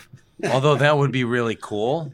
Because, I mean, talk about brilliant tactics and disguise. the Bob's Discount Yeah. Massacre. That's uh, that's taking the Trojan horse one one more level, Damn uh, straight. coming in as an Ottoman. I started at his feet and worked my way up. But uh, he's hitting them left and right in this guerrilla warfare kind of a thing. He goes in at night, tries to kill them. He did not. He did not um, execute the uh, the uh, the head Ottoman, if you will, the uh, the Sultan that, that they were really looking for to, to end this. But he escapes through the night, and then he's going with a scorched earth earth policy in in reverse kind of a thing that. Um, the Ottomans are completely outnumbering them. Their forces are way, way over the top. So the only thing he can do is have a scorched earth policy so that the Ottomans, their supply lines are completely stretched out because they're coming from way far away. So with the idea that they were going to live off the land, well, if you're burning everything in sight before they get there, there's nothing for them to really survive on. And then when they get to this one village, they find the village uh, completely deserted. There's nobody around until they get outside of the village, and there it's estimated that there's 20,000 Ottoman Turks that have been captured in previous battles that are now impaled, and the line goes on forever. Holy shit. That's where that thousand numbers come from 20,000 people impaled. Right. That's a shit ton Yeah. of wood. right. That's. That's a lot of poles. Yeah. I imagine And- an environmental critique. It's he's big on deforestation personally, but Right, and now as the uh, now as the Ottoman army comes and witnesses this, you got all these you know twenty thousand bodies up on these poles, and the crows are are eating away at the carcasses, the dead carcasses that are now on these poles. That you know they were like, hey, you know, uh, I think maybe this is a good place to turn around and go home because uh, we're done here. Because if that's what they did to these people, I really don't want to be the next guy up on, on that uh, on that firing line. Jesus. Um, it, it's estimated that in total, Vlad uh, is estimated to have killed 80,000 people through various means. This includes some 20,000 people who were impaled and put out on display outside the city of Dragavost. Um, and the uh, the invading army, the invading Ottoman army, uh, led by Sultan Mehmed II, uh, decided that, eh, you know what, I think we got No, better things to buddy. No, you're. We are not Um, doing this. No. I got to end with this because it, I think it goes right back to what you were saying earlier, Mike. Because you know they- where we're heading. Yeah, the Middle Ages were notoriously violent, and the name Vlad III Dracula may have been a mere historical footnote were it not for a, a book that was written in 1820 by this British council. Uh, there was a British council who was sent to Walla- Wall- Wallachia, William Wilkinson, and that's the guy that you spoke of Mhm. earlier. Whoa. So right. Wilkin, Wilkinson is this British consul who goes to Wallachia and he starts to um, write down all these various accounts and all these various stories of uh, Vlad, um, because you know we were a couple hundred years afterwards now um, by 1820, and he writes this book on account of the principalities of Wallachia and Moldavia, uh, with various political observations relating to them. That's the, that's the title of the book. Yes, it's it's it's not like fly off the shelf Yeah, summer really. reading. No. Yeah, and actually, lack of brevity. Um, Not a bestseller. Wilkinson delves into the history of the region, mentioning the notorious warlord Val Tepes, which is Val the Third Dracula, which is Vlad the uh, the Impaler. Now, this book, although it was available, it was you know you had to be granted special permission even to look at this. And that's where Bram Stoker, going finally going back to him again, It wasn't on Oprah's he got wind of this from a friend that he had to go to this one specific library that still had a copy of of this uh, of this book that was written by Wilkinson, and he starts doing some of this research about Vlad, Vlad the Third, Vlad Dracula, um, and I think you know obviously that's where a lot of there was a lot of other little tidbits that you know, um, it was reported, and I think was primarily by the uh, the Saxon uh, merchants, the German merchants, that you know he also liked to dine with all of these impaled bodies around him, and he would actually uh, dip his bread in their blood and, and eat that. So I mean, Yep. there was the whole vampire thing coming in there that you're drinking their blood, and and vampirism that that did not start in Transylvania or or in Romania. I mean, vampirism has a long, long history going back, you know, to ancient times. That uh, Egypt. and, and not just Egypt culture, but I mean to ancient Egypt, but Mhm. throughout the world, there's always been a fear of uh, the undead uh, feasting on somebody else's uh, blood. Of course, because alive. well, that was you know that was back in the day.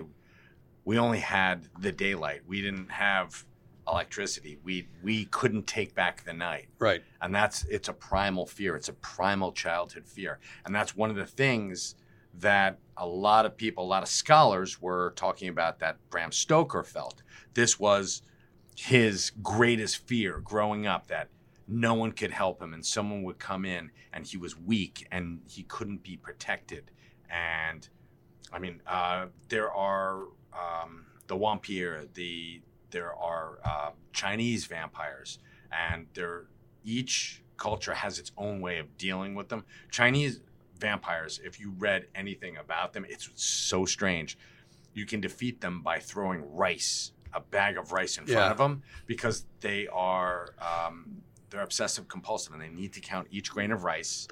and if you throw enough rice on the ground, the sun will come up and destroy them. So Right. They, that's they get so fixated in This is counting quality. every grain Right. of rice. Yeah, yeah. it's I insane. read I can't as remember well. if you said it on the show or not, Mike, but because we're going to throw it to you now, if that's okay. And by the way, LP, uh, well done as always. Amazing. that was Um, fantastic. I, I actually, um, I was like scrunching up my rectum right there when you were talking about the impaling. I'm like, oh God, that Yeah. sounds That's- horrible. You might feel a little pinch. We're actually gonna. I want to ask uh, Mike Oh right now too, because there was. Uh, you were saying that you had all the information about vampires that a, a nine-year-old boy could. That's when this this story started to speak to you, or Um, actually, I, I No, before that. No shit, really. But oh yeah, I'm I'm I'm a kid. and then your your well-adjusted son is sitting right behind you, and I just can't believe that. That's Oh, he is very well adjusted, isn't it incredible? His his mom has done a great job keeping me locked away. So, and and his uh, it know, is your weekend with them. Right? Exactly. Yeah, it's, today is it's my Monday. He does Um, have dagger eyes towards the kahuna every now Exactly. and then. He's just waiting for that slip up. Um, but I I had a childhood fascination with horror. I was six years old when I saw Night of the Living Dead for the first time on network television. Six? actually. Damn. Six. It was on uh, ABC. Had it on a late night, eleven thirty-five. If you remember, on Sunday nights, uh, they kept that extra five minutes Mhm. for the the news to wrap up. Right. So it was eleven thirty-five when the, the movie started. If you look in the TV guide, it's like eleven thirty-five. It's weird, but um, I, I was fascinated with horror. I was fascinated with um, things that went bump in the night, and vampires are the epitome of that. Uh, more so than zombies, because vampires are pure evil. Oh yeah, there's uh, some plotting. You can get out of a room that a zombie comes into, but the Exactly. vampire, you don't even know he's there till it's too late. He has he's got superior strength, superior speed. Um, you know, he can turn into a bat or a wolf, and Right. he can mess up your day. W- So- when you said Chinese vampires earlier, and my immediate thought was vamp- Chinese vampire bats, bats, COVID nineteen China. That's what happens, There you buddy. go. There you go. See, the strings are starting to come about. yeah, we're, can make anything true if we needed That's to. Exactly. But I I absolutely adored the idea of vampires. I never wanted to become one. I mean, I, I wanted Right. to fight them. I wanted to be Van Helsing. Because who An doesn't invention of, yeah. Yes. Who doesn't want to be Van Helsing? Who doesn't want to be the hero of the story? Actually, I wanted to be um, Jonathan Harker, who was the true hero of the story, even though he was kind of lame in the beginning. So it's it's really hard to want to be anyone in Dracula because all of the characters are really self-serving.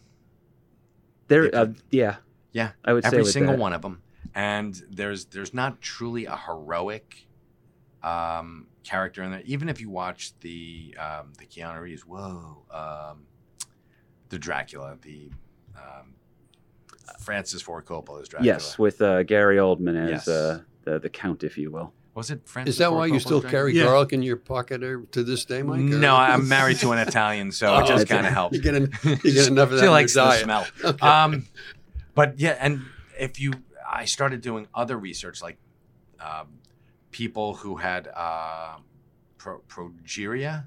Progeria. Oh, that's the advanced aging disease for children, right? is that one? No, I don't think that's it. Is it pro, prophoria? It's it's one of the ones that you actually like your steaks really rare, and you uh, you you have an iron deficiency. Oh shit, this is me. Okay, got it. And exactly. So, um, and uh, your skin gets uh, very, very sensitive to light, and so do your eyes. And you only go out at I'm night. so you- for three, uh, sorta four like- for four. Night, nightclub comic, nightclub comic. So you're sort of like Boo Radley in uh, To Kill a Mockingbird.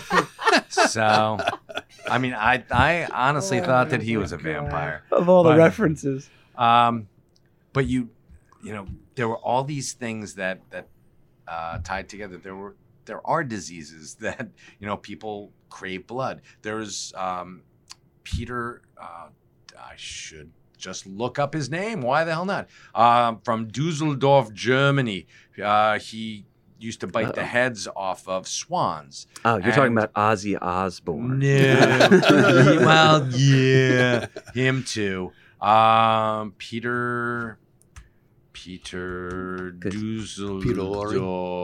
Yeah, Germany. There, there's no, um, there's no shortness of. Uh, Peter uh, Kürten. I'm sorry, Peter Peter, Kürten. Kürten. Yes, uh, the uh, German serial killer known as the Vampire of Dusseldorf. Uh, he committed a series of murders and sexual assaults between February and November 1929 in Dusseldorf. was this the, uh, the, um, he was the dentist that he No. would take the kids' teeth. Uh, no, that, See, Germany's got a shitload of bad people. Yeah. well, We didn't wow, get- no. We didn't even get into the political stuff yet. Um, um, no, this dude was uh, 50 years old. His name was Peter Kürten, and um, he's he's just a lunatic. But he had there there are psychological um factors where people think they are vampires. Even to this day, There are people out there who they want to be vampires so much that you know, like the children of Lasange or La, La Sangra. Um, if you read um, Garth Ennis's Preacher, there are you know, Oh shit. Okay. yeah, That's in, they're- I'm bringing it back to comics. But you know, in New Orleans, there was he had this fictitious, you know, uh, church of vampires, and there are people out there that do this on a weekly basis. They don't they don't like drink tainted blood or anything, but they're they're just they act like vampires. Well, there's also Lady Bathory, Yes, um, that thought that by bathing in the blood of women prettier than her younger women, she would preserve her age. And we had to explain to her that that's absolutely barbaric. Please use child's circumcised foreskins instead. Um, well, she didn't listen, so we had to kill her. And that's it's just what happens. Don't listen to me, you die. It's it's the Vlad Tepes rule. So, um, well, because this is really the start of because uh, H.P. Lovecraft has gone on record saying that, uh, and, and he's a master of modern horror, if you will. We even tied in Ghostbusters to to his episode, and he was uh, absolute bastard of a critic. But I, he wrote that uh, Mary Shelley's Frankenstein and uh, that Bram Stoker's uh, Dracula are the two perfect novels of the genre. That there's nothing, there's no edits he would make. There's nothing you could possibly cut out. And then, as you were just talking about, the comic books. Uh, HBO had True Blood, which is based off of Mhm. novels. Anne Rice is coming to town. This is all off of stuff that we took uh, other people's machinations, if you will, Mhm. Of this original novel. Right. That's really the first Right. kind of venture or foray into the the, the what The I would say genesis of so many different. yeah, vampire's a genre, man. You know what I mean at this point. But this is the first go round Right. of it, right? you even said, um, you know, Penny Dreadful. That, Yeah. that was steeped in it. It's called uh, porphyria. It's uh, Mhm. inherited disease caused by defects in making um, hemoglobin in red blood cells. So you need to go and bite somebody and drink their Yeah. blood so you can have some hemoglobin in you. Hemoglobin, worst Spider-Man villain ever. Yeah. Uh, or get a job at the blood bank. that's, Uh, you could have done. He could have done that, but no, no, you had to be a jerk. Um, you're absolutely right. This this novel hits, and it doesn't become popular. No, Not at the- first. Right. critically acclaimed though. Most of the critics loved it. Absolutely. Yeah. Uh, although there are, um, there's a story out there that says that um, he claimed that this was a true story, that all the characters were real, and that this happened. Jesus. And I'm, I'm, this is Bram Stoker. Now, this is 1997, or in 1990, it's 1897. What's happening over in uh, England at this point? 1897. Yes. So you got Jack the Ripper. Jack the Ripper. true exactly. crime, man. Um, It's it's. London was still recovering We from. got some, we got too many real life. you're uh, good. You're, we you, got too many. Re- You're good. no, no, you. No, you, no, no, you.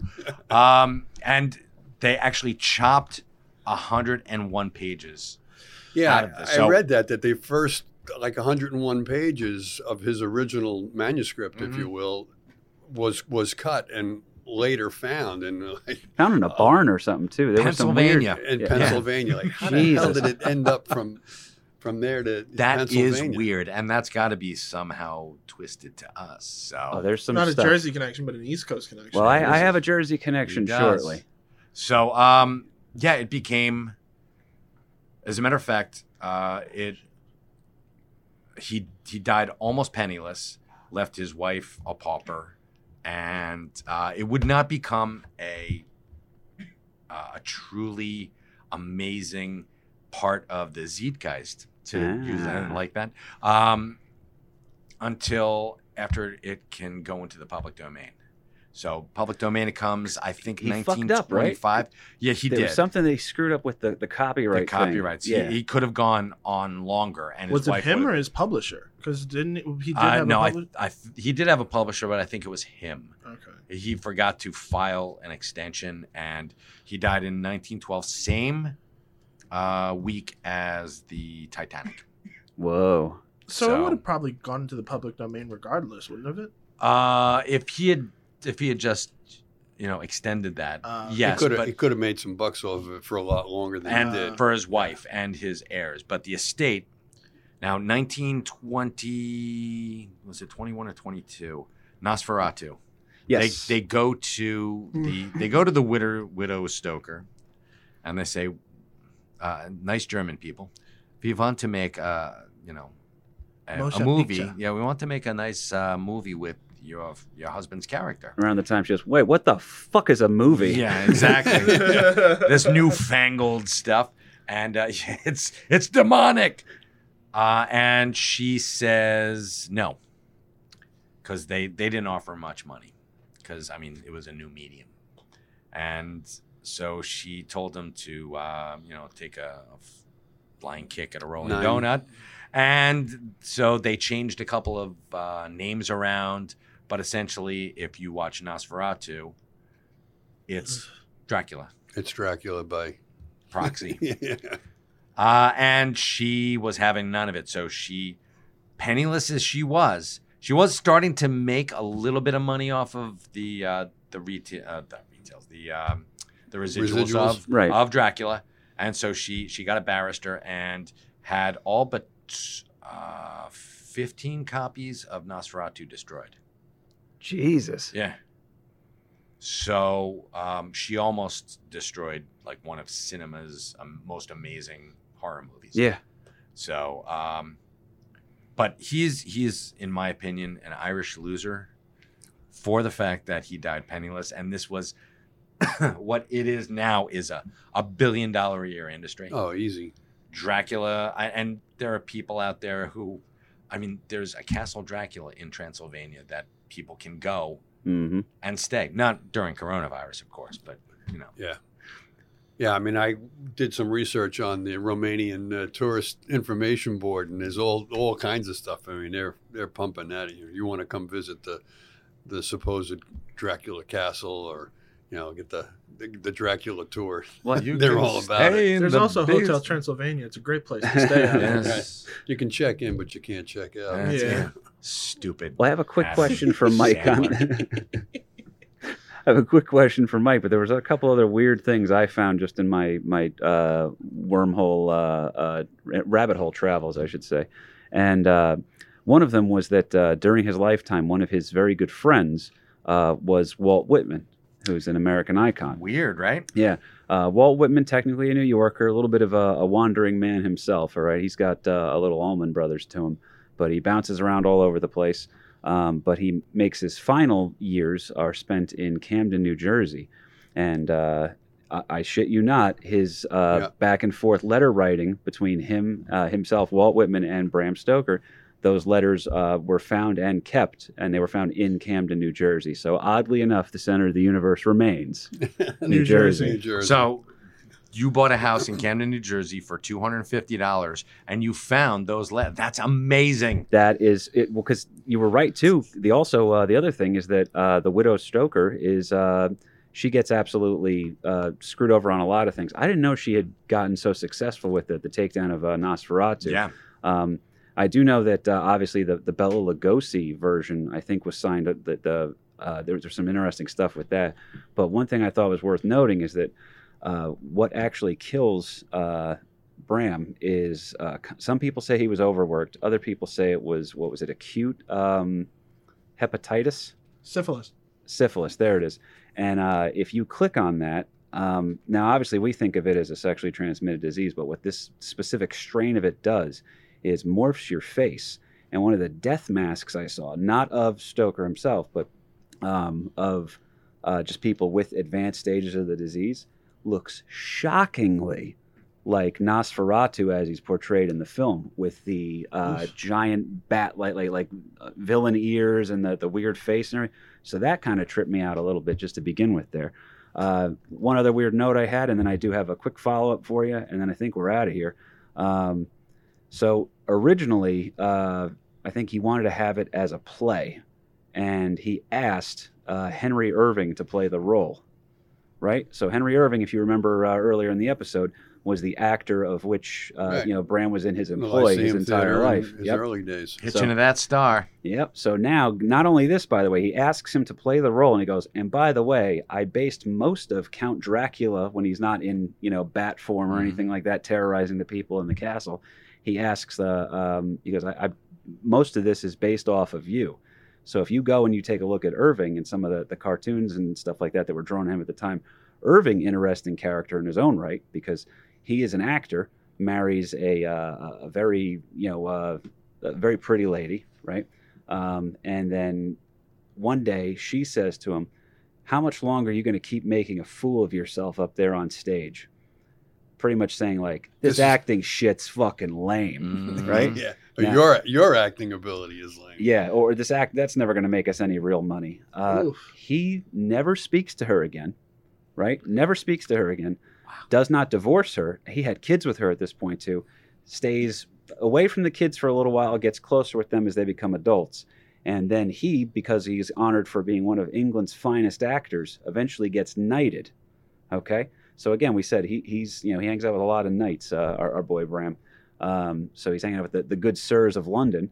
And uh, when this guy gets kn- uh, knighted, Henry Irving, his wife actually starts ref- to refer to herself, even though she hasn't seen him for years, as Lady Irving. So now she never divorced. So I'm going to keep your title. Oh, don't get me wrong, we're doing great here. I've always supported his work. I've been a big fan of him. Yeah. She pulled a Tiger Woods dad on him, Of pretty course. much. Wow. Um, I would kick her so far in her ass. She would deserve it too on that one. And Yeah, like the- we said, uh, the the praise, the the copyright issue is the reason he dies penniless.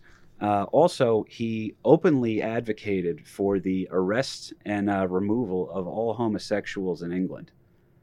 What a guy. Meanwhile, he's hanging out with a lot of closet guys. sure, and a cou- couple of non-closeted guys. Yeah, he's hanging out with uh, Right. this beautiful wife he never seems to do anything with. Uh, Bram had some some self loathing. Yeah, he had some issues. Stop talking shit, Bram. It's yeah, Bram. Bram uh, another reason why he's a loser is because of that stance, and it, it could have been that he was he was pulling a Kim Darby. So interesting. You know, okay, interesting. yeah, That's uh, I'll, I'm going to wrap up on this one if we can. And uh, first of all, Mike, thank you so much for coming in. Oh my God, thank Yeah, you Dude, guys. that's Well, because I We've been Awesome. talking about this for a while. we this have one's one. been episode, exciting. yeah. yeah. and Larry did. Larry did all the heavy lifting on this. Oh, is Handsome over here? Oh, yeah. You can't give. I told him. I said, "Relax. Mike's a subject matter expert on this." He goes, "Mm,", mm, mm and I was like, "You can look up Vlad the Impaler." No, that was that was amazing, and there's there's so much in there that oh my god, we could we could talk Yeah. for like hours about Absolutely. Absolutely. they're uh, they're Just intense the- people over there. we are. Um, Don't forget it. That's right. well, I want to ask. Uh, we'll, we'll throw to Kahuna real quickly for this one because I I'm anxious. This is the casting couch segment, so we, For- we, hit a Jersey connection, we hit uh, loserception. Now hit me with a casting couch so we can get these For poor Bram folks home. Stoker? Uh, yeah. So I, I think here's the thing I thought was interesting. Henry Irving was described as a tall, kind of a, a thin-faced guy, right? And he um, he had a, a- good deep voice on stage, and uh, he had these quirks to him, right? So Henry Irving is. So in my mind, I thought this would be the perfect one right here. Imagine if someone. He, he- by the way, he wouldn't even play Dracula in the play. He told uh, Bram, "No, I'm not playing the character." He did? He said goes, no? I'm not playing that character. It's stupid. He goes, "Well, it's kind of based off of you." Um, imagine in my in, in your head, if you re- will. Did he ever react to that, by the way? Like, what was his reaction to finding out? Couldn't find anything on that one, but in the uh, instinct went to immediately Christopher Walken playing Henry Irving. What do you mean? The character is based, off on me. me. I put this bat up my ass. and So- that's how I bought the watch back. so if you had to cast uh, the movie of, of Bram, uh, who would you be casting? For and then I'll ask Mike as well. For Henry Irving, maybe I'd go Benedict Cumberbatch. Interesting. Maybe that might be kind of cool. And then for Bram Stoker, I would go probably Bryan Cranston. I think that could be kind of cool. Interesting. Because I've seen him do. I've seen him kill it lately in a couple of movies that I've been watching in quarantine, quarantine, quote unquote.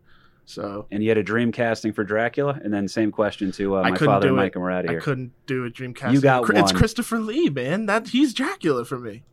That's fair. Yeah. Uh, Like, I'm, Actually, that's- I'm- that's I it. think we have to retire that because he was Dracula. Um, amazingly, he was Dracula. Yeah, He's- for me, I got to go old school though. It's got to be Bela Lugosi. Lugosi. Once you once you got Bela Lugosi in your head, uh, there can be no other uh, Dracula. I don't think there's That's ever been one. or will ever be anyone who played that character better than those two, truthfully. And I'm like thinking because I was thinking about it, and I was like, you can't do it. You when can't- Gary Oldman's not even in the running, then No. you know that those guys probably nailed some home runs. Oh, yeah. Um, all right, that's great. My favorite Dracula is Leslie Nielsen. Um, that, Of course. that just is what. what? Dead and Dead loving, it. man. Oh my god! Yep. Uh, Shamefaced. Mike, have you had anybody for uh, to cast Actually, as Bram? go to go to let let's No. throw it to Larry. no, no, Hit- no. Throw it to. Oh, you're gonna. well, this is the throw it? last segment. We're out of here Pass after this, so just uh, empty your marbles out on the table. Um, oh, for for Bram, I'm thinking. Um, you know what? Timothy Dalton would be pretty damn T. spot Dalt. on. I like it. Uh, and for uh, I, think we've said Christopher Walk, uh, Christopher Walken, Christopher Lee, and uh, and and Bela, Bela. Nobody gives two shits for a Bela. Um, and for our man Irving, um, let's let's do another vampire. How about um, Chris Sarandon? He's of an age right now that he would probably be perfect for it. Interesting. I got to do a Google on that because I won't lie, Mike. You just stumped me. Christopher Sarandon was. Um, did you ever see The Princess Bride? I did. It was uh, uh, The- Prince Humperdinck. No shit. Okay. Yeah. All right. See, I'm actually He on would be board. now. perfect for it. Well, chewing up scenery. And LP, you got anything you want to say on the way out? No, it's uh, it was a lot of fun, and want to thank Mike for uh, Both the Zaps, Oh, exactly. both, Thank yeah. you. Gotta thank- Zapcic. He he actually read up on his uh, his Bram. Well, hang on. Who would you do for a casting couch on this one? Jump into a mic real quick Come if on you can, man. I, nothing. over. You got some, dude. Name some. You could say Jessica Simpson. And I, I can't tell you it's wrong. It's your movie. No, He's not going to go see it, but it's it's your movie. well, Jessica. Simpson. Bram Stoker and uh, Ju- uh, And Irving. Irving. Sir Henry Irving. Sir Henry Irving, come on, on, right on. Get in there. Actors. Zero pressure, man. Okay, man. so Irving, Kevin Smith. I want to get I want and to work for Kevin. All right, out of and for Bram. Henry Irving, Jason Mewes. Jason Lee. Mewes. Don't ask me why, but my mind is just going to Jesse Smollett. I don't know why. Jesse. All right. Another guy who I lied about a true story. I'm gonna give Dracula. I'm gonna give Dracula to myself. I think I'll be. All right. All right. All right. I like the We're gumption. making That's moves my here. boy. I like that one, he man. wants to be in there, and and way to to show that Zapcic ass kissing to the Smiths. Very nice. Well, I'll tell you what. Then I'm going to say thank you to both the Zapcics. This was awesome, Mike. I was so happy to have you on, man. Especially not in a last minute substitute because Christian forgot we were recording. Yeah, that was- um, but and thank you, of course, to the Big Kahuna. Yeah, our you fucking. kiss my ass. I left something out, and I can't believe it. In uh, our our last note here, LP, I love you. Thank you for taking the ride down. Sorry you got stuck in traffic. If you guys want to check us out, uh, five dollars a month covers our studio costs over here, uh, and also is allowing us to do some marketing, some other cool stuff. We have to pay Mike for his appearance today. Um, But, uh, you do? All right.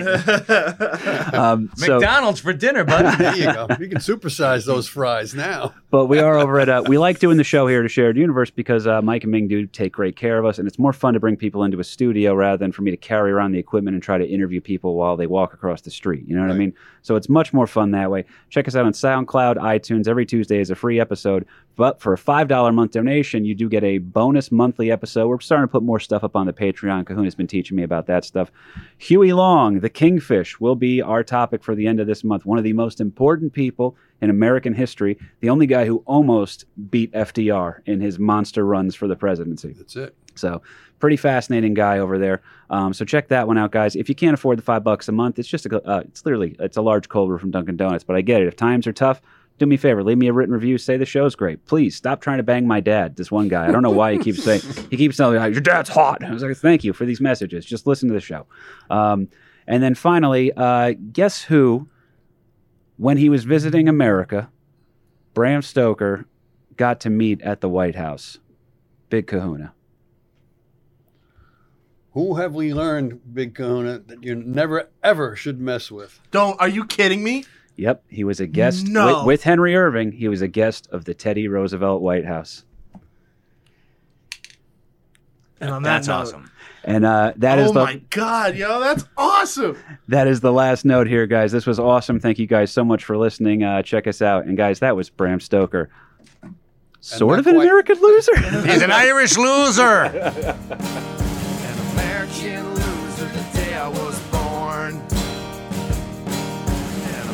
American loser the day I was born. An American loser the day I was born.